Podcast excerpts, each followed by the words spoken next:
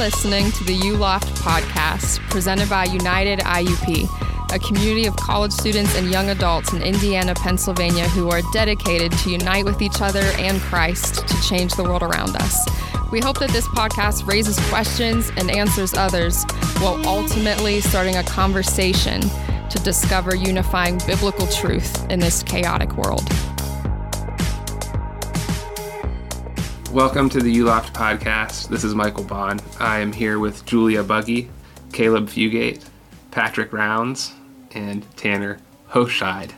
Tanner Hoshide. Score. Hey. I feel like we should have all said something when he said her name. I thought we were going to as he was going down the line, No, but then no we all did. We all just looked at each other. Well, the, fu- the so- funny thing is, is I was the first one that was introduced, and I sat here and waved.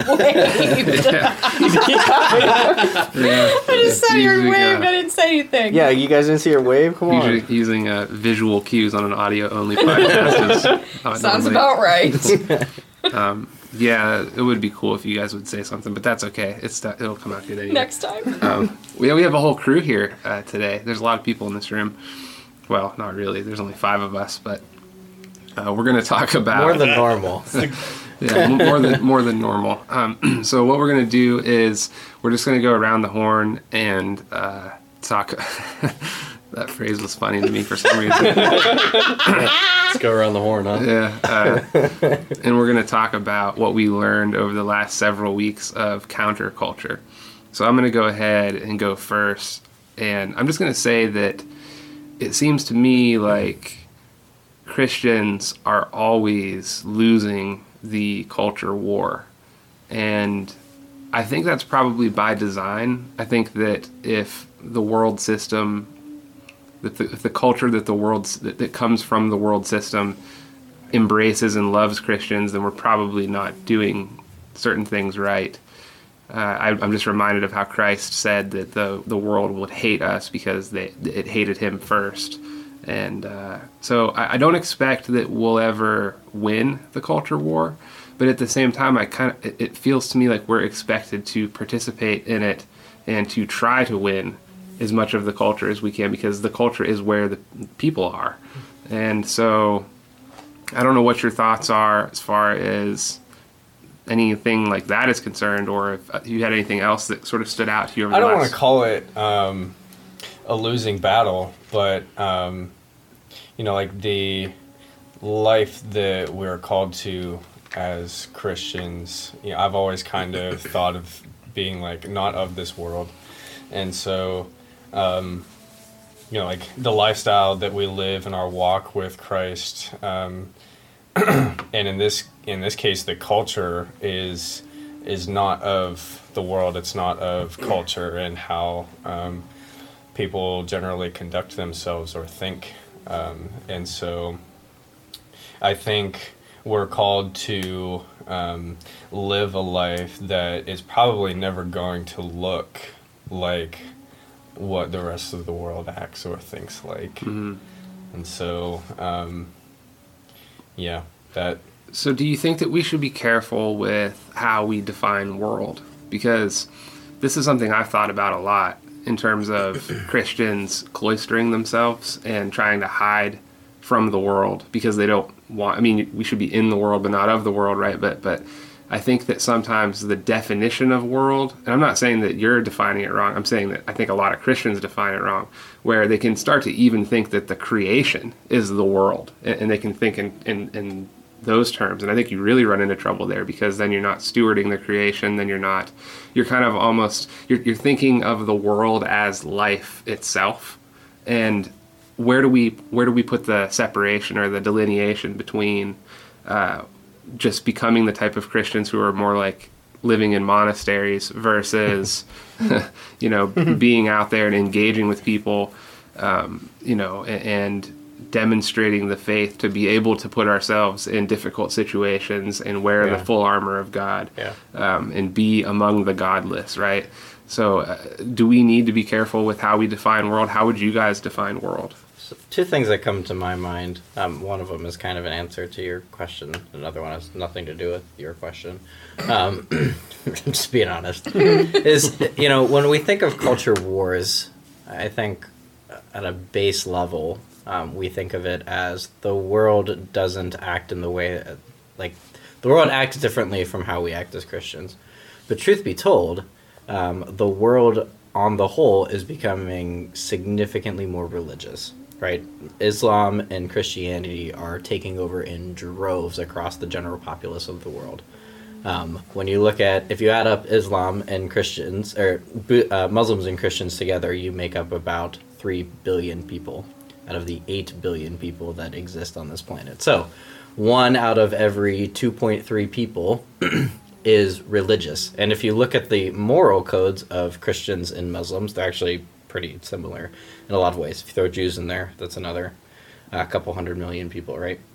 Um, and so the world is becoming more religious, more moralistic in the same way that we think of as Christians. And yet that's not actually what we're striving for, right?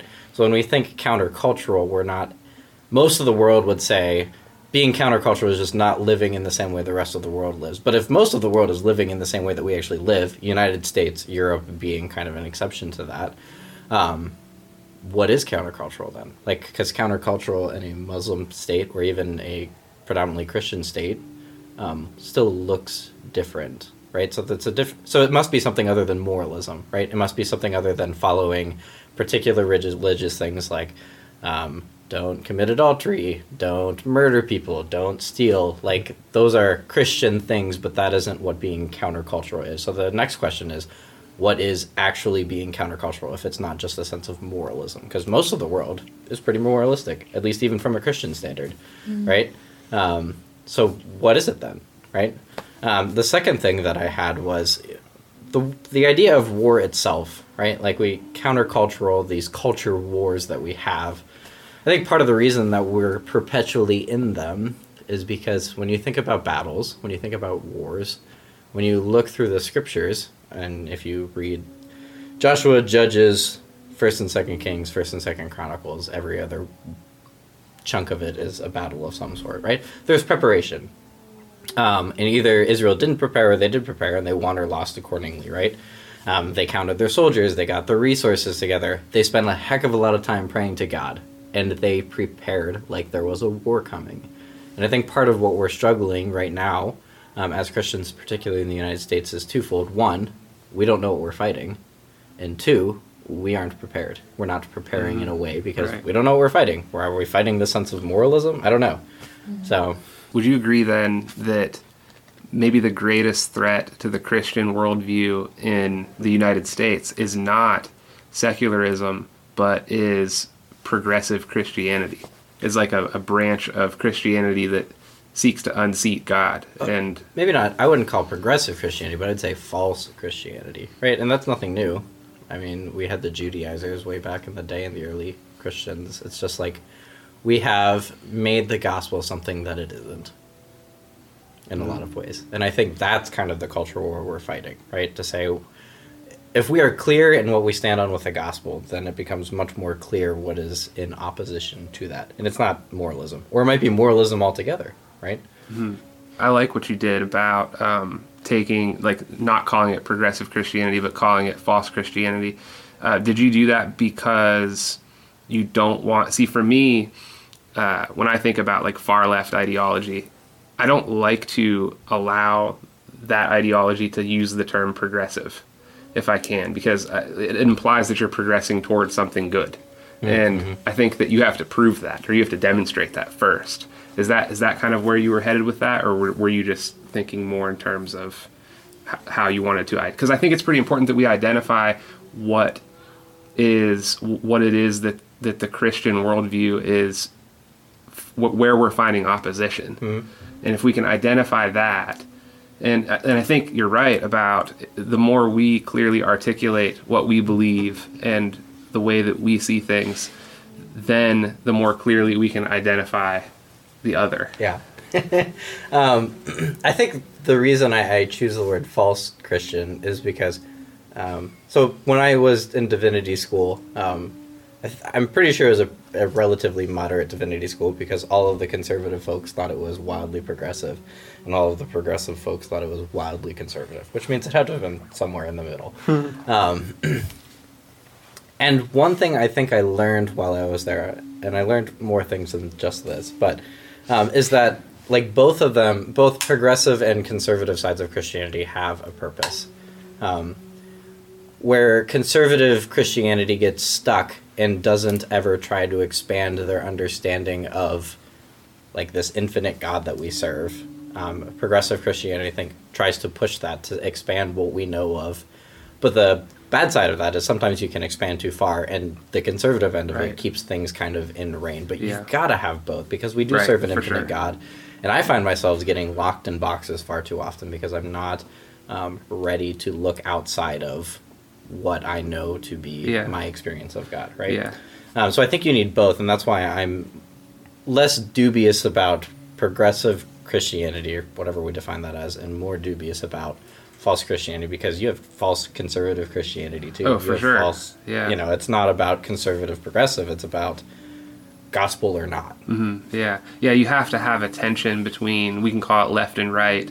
And when people ask the question of how much tension, I think the answer is we don't know, and it changes all the time. Yeah. And so it's hard to pin down exactly like where the. sorry, I'm laughing because Julia has a really funny joke that she wants to share with everybody. nope. I've been silently dying for about two minutes. I'm over here sweating and crying, trying not to laugh. All that happened is that Caleb had an unexpected burp that really surprised him. but I held it in and just kept going. Alright, sorry, that's all. Ah, right, good. Pat, you're Now- out. Okay, now I can actually listen. I was tuned out for two minutes because I didn't know what was coming up out of your throat. If we can get through this podcast without any more bodily functions, we'll be in good shape.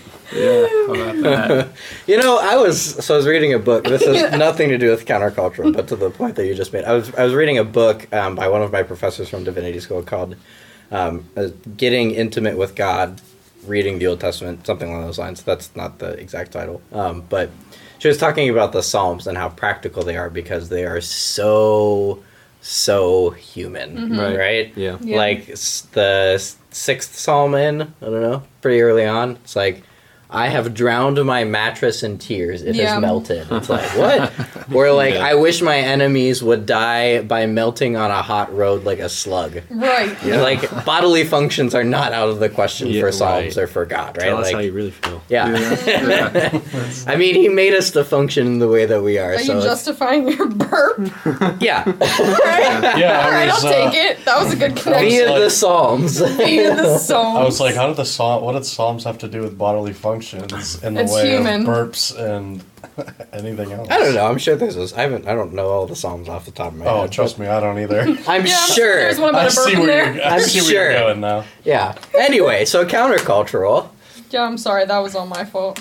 That's totally I think it was mine actually. Oh yeah, it, it was, but I Uh, could have reacted differently. Team effort. yeah. It's one That's of those why, things where you're supposed to be quiet though, and it makes everything way funnier. that's why people love podcasts. That's Um, right. So, Pat Tanner, do you guys have anything in that vein of thought? The um, false Christianity thing definitely um, has been something that I've been uh, rattling back and forth in my brain because I think that's um, something that a lot of us grew up around seeing a lot of our um, friends live in. Um, and it's kind of the accepted yeah, uh, you know, I go to church with my family on the the ho- the big holidays, or you know, like, uh, you know, I, I love God, I know God, um, but I don't necessarily subscribe to like anything that has to do with the life that He asks us to live or the things that He asks us to lay down. So, uh, I think like in regards to counterculture, um, it's even in in like counter this this false Christianity of um, like when we're called to um, follow Jesus in a way that um, actually transforms our lives and actually transforms the way that we live and that we think. Um, it's still even different from just saying that you love God um, or going to you know the Creaster services. You know what I mean? Right. This is- this is- if it's if it's not uh, if it's not a, a full transformation of uh, you know mind, soul, and body, um, then it it doesn't doesn't fit.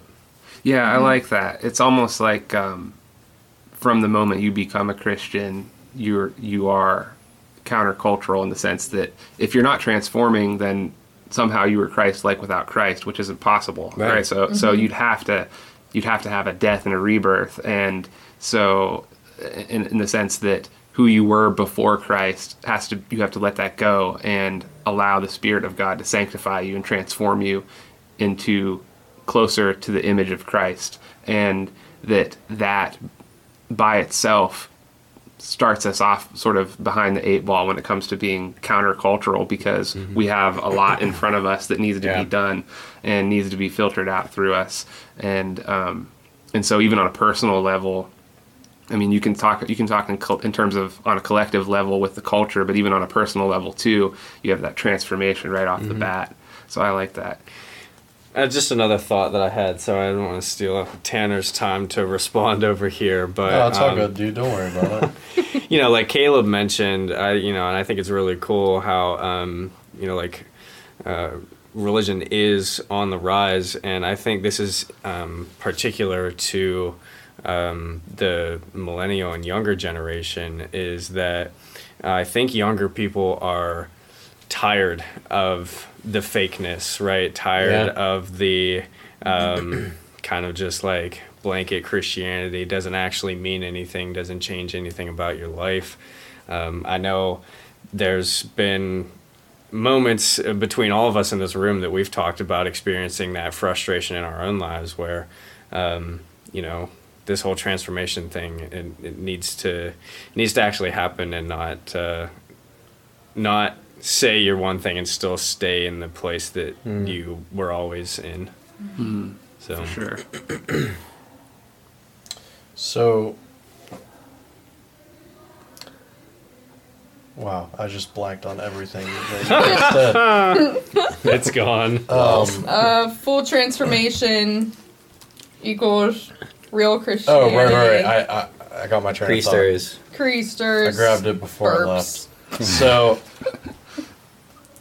I think there there's a certain number of people that are tired of blanket Christianity that doesn't, you know, it's like, oh, I'm a Christian, but I don't, you know, I'm a, I'm a, I go to the Creasters, and that's it. And I I have met Christians who are like, man, I'm tired of living this half Christian, half worldly life, and I mean, I was one of those, but I feel like more often than not, in my experiences and the people that I've talked to, um, people will, you know, they are they go to the Creaster services, they call themselves a quote unquote Christian, whether they live uh, the life God has called them or not. You know, I'm not going to judge them either way, but more oftentimes than not, um, I see that they just turn away from religion altogether, as opposed to going deeper and really kind of trying to find that. Man, like I see other people, like, man, they seem so fulfilled, like, so mm-hmm. full of the Holy Spirit, like all this stuff. Like, why don't I have that? And then they're like, mm-hmm. well, I don't know. I didn't find it. I'll give up. You know, I'll just live my life then if it's not going to work for me. You know, eh, I mean, in my experiences, I've talked to people that are like, all right, whatever. And it comes to that as opposed to digging deeper and, you know, being countercultural and really when people encounter you, you know, they see God and they can tell something's different. Mm-hmm. Well, I think like when you're surrounded by Christianity that really isn't any different than the rest of the world, what's the appeal? What's the point? Um, Nothing is really even different. yeah, that's always been the argument against churches that are trying to be like seeker sensitive in the wrong way because I like see, I, I'm not against seeker sensitivity in principle, but if you're doing it by trying to emulate the culture, you're probably always going to be like two or three steps behind where the culture actually is. And so Right. instead of instead of appearing hip, you're going to appear like an old timer who thinks he's hip or who, who thinks he or she is hip. And so I think that, You try to call me out? Say, I think that's me. Maybe I'm the maybe I'm the reverse of that since everyone thinks I'm a boomer. I mean, I I think u- ultimately um, y- many different models can work for evangelism as long as they're biblical and and you're being authentic. Right. And so if you're not coming off pitchy and kind of like a salesperson, then that's you know I think that that's Oh, uh, people see that a mile away, so it's like don't even oh yeah bother. right Yeah. for sure. Like churches shouldn't even bother with that. Okay, so here's a question: If we are, if we have something like a revival that's about to happen, how do we how do we uh, help direct the course of something like that so that you don't end up with a whole generation of kids who are spiritual but not religious, right? So Ooh. kids that are kind of like, oh, I'm so spiritual, and then, but but there's no there's no worldview there. There's no structure. There's no uh, way of discernment in that. Could you elaborate on that a little bit?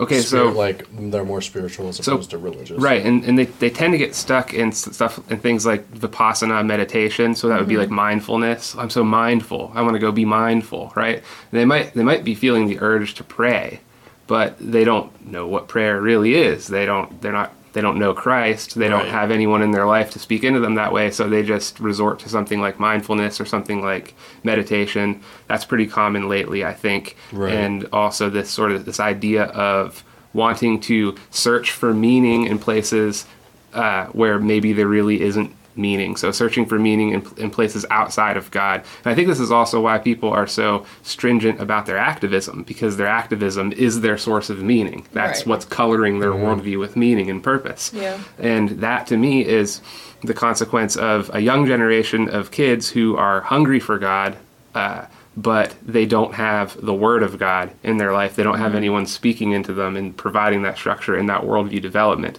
So for me, it seems like the, the issue that we have is one of worldview development that. Uh, that the hearts are the, the harvest is ripe, so to speak, but we but Yeah. we need to uh, help direct the course for them, and you know I, I think that's hard i think that's harder that's almost harder than evangelism because if you're kind of doing like a one and done evangelism um, you, you know where oh i met this person i told them the gospel in three minutes and then they fell out of my life Right. that's totally different than shaping somebody across time and mentoring Yeah. them and discipling them Yeah. Yeah.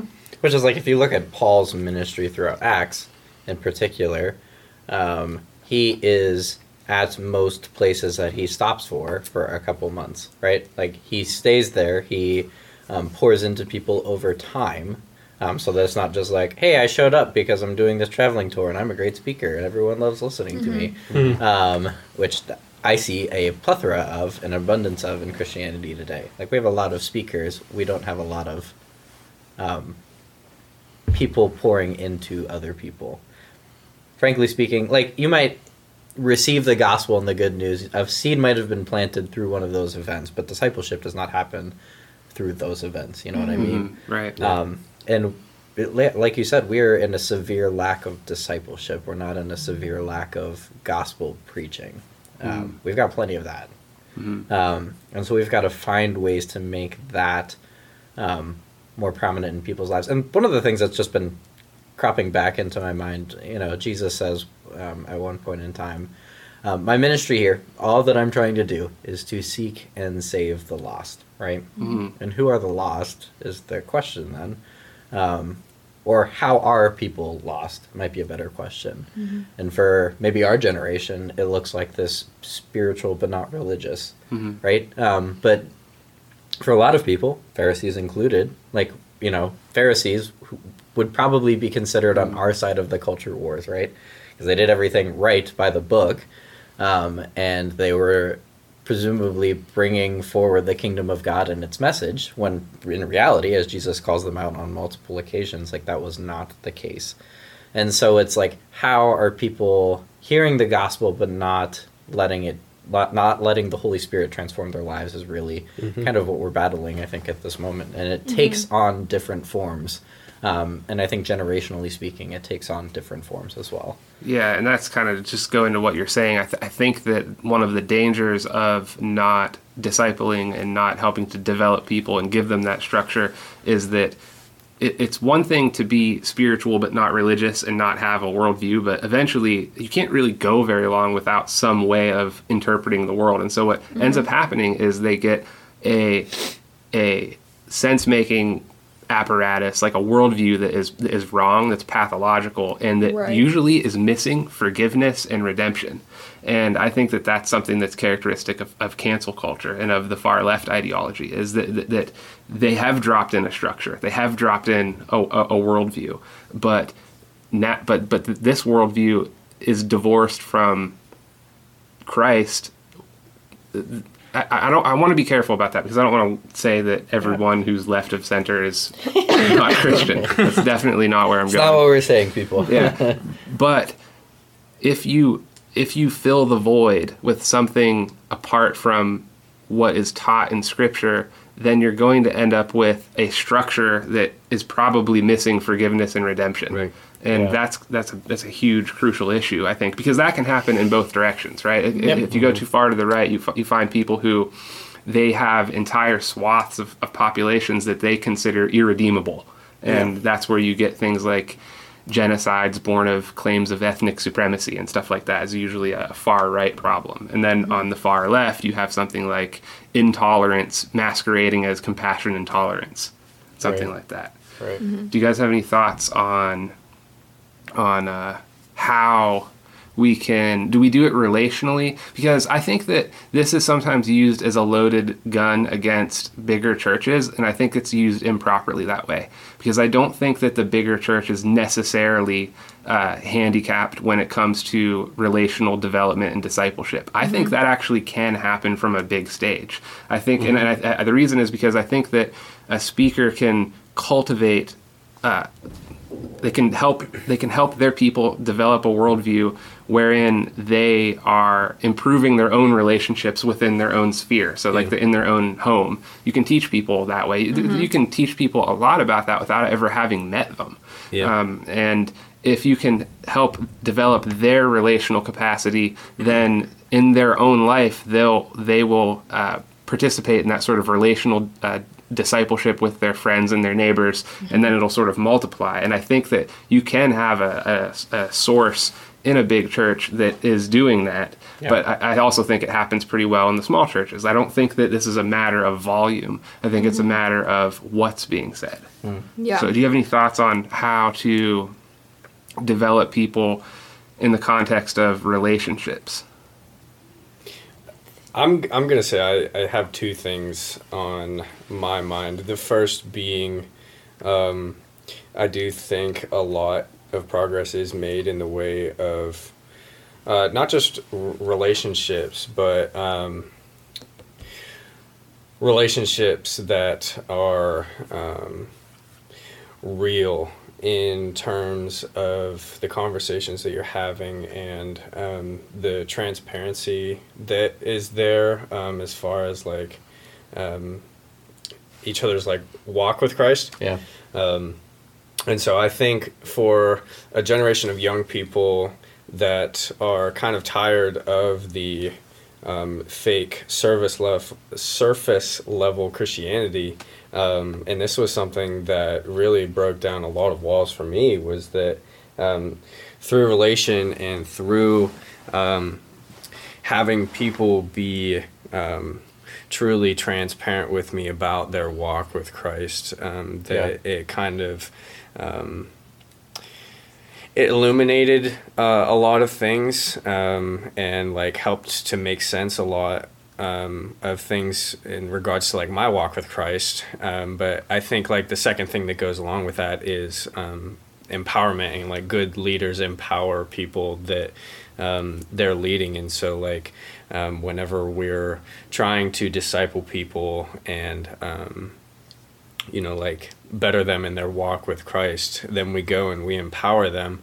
um, to go forth and um, disciple other people, be transparent with other people, and like so you talked about like um, other people's spheres of influence, and so I might not be able to reach a million people by myself, but through the 10 people that I disciple over my lifetime, those people go and they disciple 10 people, and you mm-hmm. know, like math, mm-hmm. and that all For sure. multiplies and everything. So, And Math. Math happens, and the next thing you know, um, and so be I- fruitful in math. it's a, it is a two step process, I think, because I think a lot of what our generation needs is not um, a bit more of.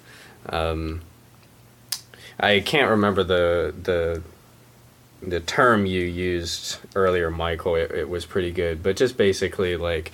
Um, being politically correct in everything that you say and making sure that nobody's feelings get hurt in the conversation that you have. And sometimes it's not like that. The conversations that you have have to be real and they have to involve um, difficult things that people are going Yeah. through. Um, and I think the the reality is is that the walls don't come down and progress isn't made and your relationship with God isn't really ever developed and there's not ever really any trust there until those things um, are discussed among people, but then also like brought forth uh, in Yeah. your relationship with God, and then and this can be the question that we'll wrap up on. I agree with you, Pat, that if if we're living in a cancel culture or some, or something that is very uh, has a high sensitivity towards political correctness, it creates an environment where it's nearly impossible to hold people accountable for things that they're doing in their life. And it sounds strange because that's almost like what cancel culture is trying to do, except it's doing it in a way that's that's seeking to make you irredeemable. Yeah. It's not seeking to teach you or develop you. Right. So it's kind of like the difference. Uh, I had a teacher once tell me that there was a difference between a teacher and an expert, and that you could sit down with an expert and they might just tell you all the areas where you're wrong and then let you go. Whereas like Yeah. a teacher would still need to point out those areas, Mm-hmm. but with an eye towards Yeah. making you better and helping you. And so the, the issue then is that if if in order to participate in polite society you have to say that everyone is perfect just the way they are then there's no accountability there. There's no way of teaching and developing people. There's no way that you can learn because in order to learn you have to admit that there's something insufficient about yourself the way that you are and that's really painful individually and it's even more so painful when the culture's trying to tell you that no you're you're perfect. And so Yeah. uh, do you have any, any anybody have any thoughts on that before we close So your little uh, expert to teacher analogy, uh, taking that one step further um, to you know being discipled by someone and discipling someone, you know you're essentially just having them join you in life and your walk with Christ, and you know you you guys might not have all the answers like an expert will have all the answers and just tell you where you're wrong. A teacher might not have all the answers, but has the majority of them, and they help you to get better. You know, in the sense of discipleship, you are going through life with uh, another believer, and you guys are doing it together. And when you know a problem arises, you know you have someone to go to. they might not have the answers, but I mean, we have all the answers we need in the Bible, and if you have someone that is discipling you, then I think that's even better than having someone who is, you know, a teacher, quote unquote, or an expert. Mm-hmm. Mm-hmm. Yeah, you, yeah. Having that relationship is Yeah. a crucial part of it because then Yeah. you know that they're invested in you and that they care about you. Yeah, exactly. And they're doing it mm-hmm. because of the value that's within you. Exactly. One of my oh, So sorry, Caleb. I only have like a quick, and Go then I'll it. let you go. Just in the context of cancel culture and what you just said, Tanner, about like when you're you're um, you know a problem does come up where you're wrong and you're basically on your own at that point. Um, you know, God tells us to love other people as God has loved us, and so. Um, when we're able to walk alongside another believer in the things that we're going through, or I'm able to come alongside somebody else that is going through something difficult, I'm doing it from the context of loving them or forgiving them or blessing them because God did that for me first. Yeah, and meeting I them think where they are. yeah, and I think that is that that's completely lost. That's not that's not the way Yeah. the world works. So go ahead, Caleb. Some something that came to mind when you brought up that teacher um, expert analogy. So I've been going through the book of Mark recently, um, which is just a fascinating book. It's got double the like demon exorc like exortate.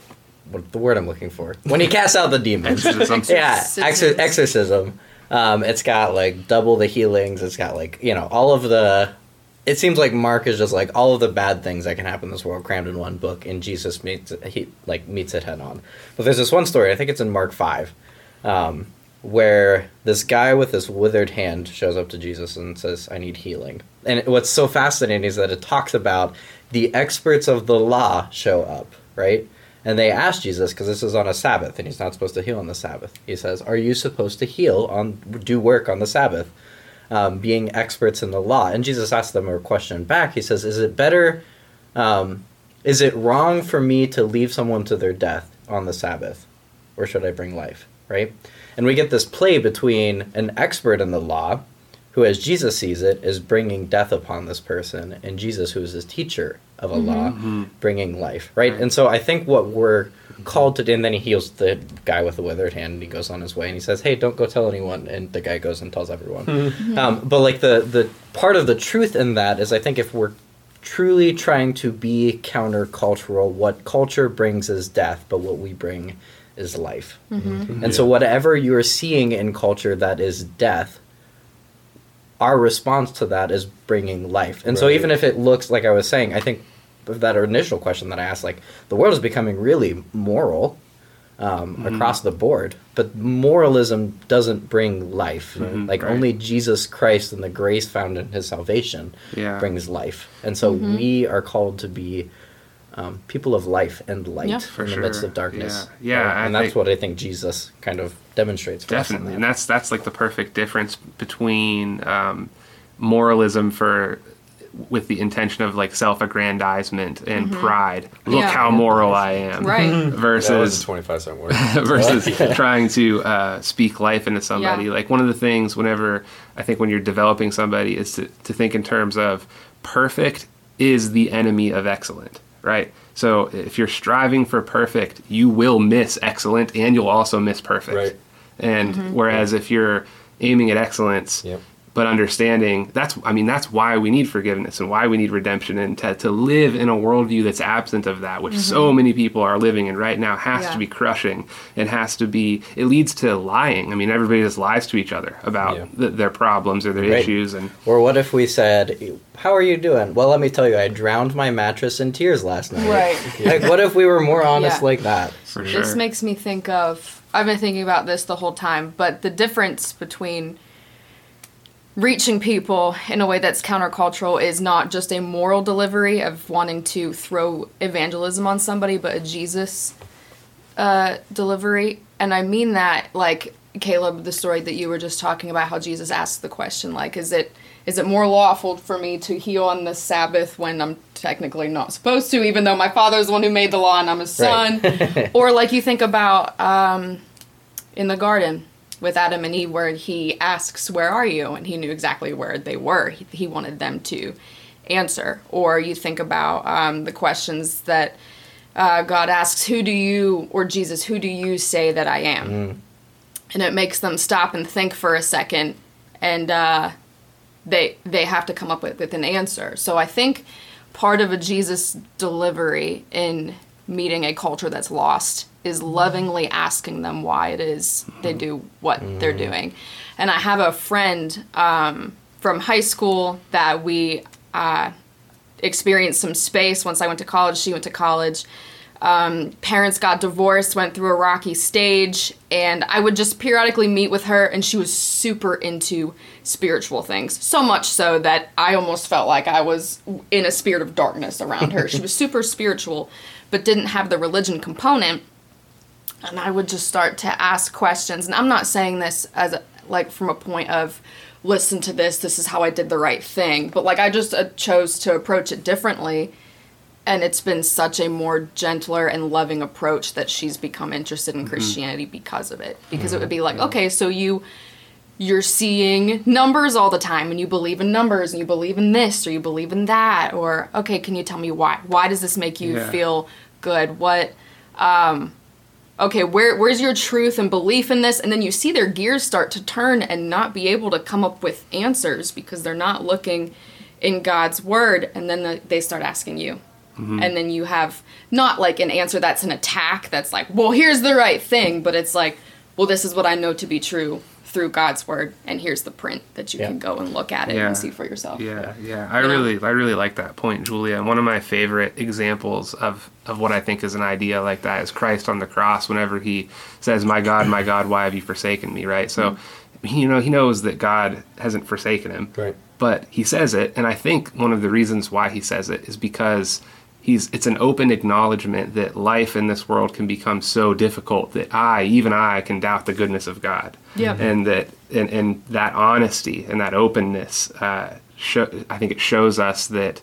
And I think that whenever you're trying to help teach someone or develop somebody, you can say to them, "Look, I know that things are really difficult for you. I know that you have these issues, and I have these issues, but we have faith that the good inside of us that, that we can overcome these things through the power of Christ despite the reality of the situation on the ground and and so I think that that's that's kind of how I how I hear what you're saying Hey, everybody, uh, that's going to wrap up this episode of the ULoft podcast. I just want to remind you all that uh, you should come out to United. It's at the Indiana Theater on Philadelphia Street.